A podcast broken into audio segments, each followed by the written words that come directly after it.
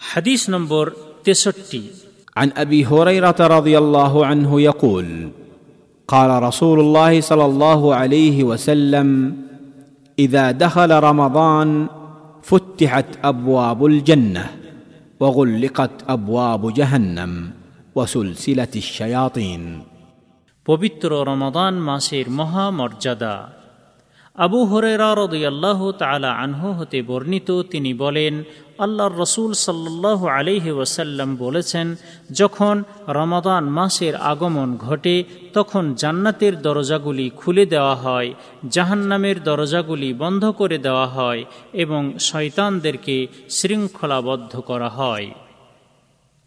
শহেহ বুখারি, হাদিস নম্বর তিন হাজার দুইশো সাতাত্তর এবং শাহেহ মুসলিম হাদিস নম্বর এক।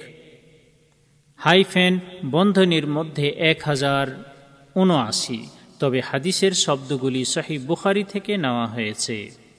এই হাদিস বর্ণনাকারী সাহাবির পরিচয় পূর্বে ১৩ নম্বর হাদিসে উল্লেখ করা হয়েছে। এই হাদিস হতে শিক্ষণীয় বিষয়।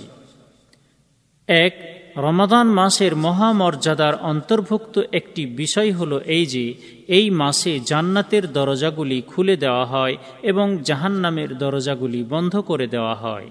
সুতরাং যে ব্যক্তি জান্নাতে প্রবেশের প্রত্যাশী হবে এবং জাহান্নাম থেকে পরিত্রাণ কামনাকারী হবে, সে ব্যক্তি যেন একনিষ্ঠতার সহিত সৎকর্ম সম্পাদনে তৎপর থাকে।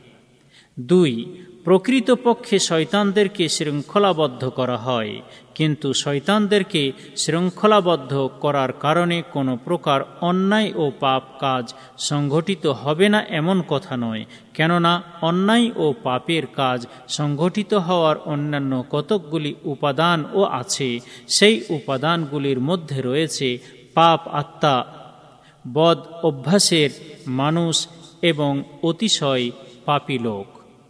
তিন, জান্নাতের দরজা খুলে দেওয়া, জাহান্নামের দরজা বন্ধ করে দেওয়া এবং শয়তানদেরকে শৃঙ্খলাবদ্ধ করার দ্বারা পবিত্র রমাদান মাসের মহামর্যাদা সাব্যস্ত করা হয় এবং শয়তানদেরকে শৃঙ্খলাবদ্ধ করার মাধ্যমে ইমানদার মুসলিমগণকে শয়তানদের কষ্টদায়ক আচরণ, অমঙ্গল এবং প্রভাব থেকে রক্ষা করা হয়।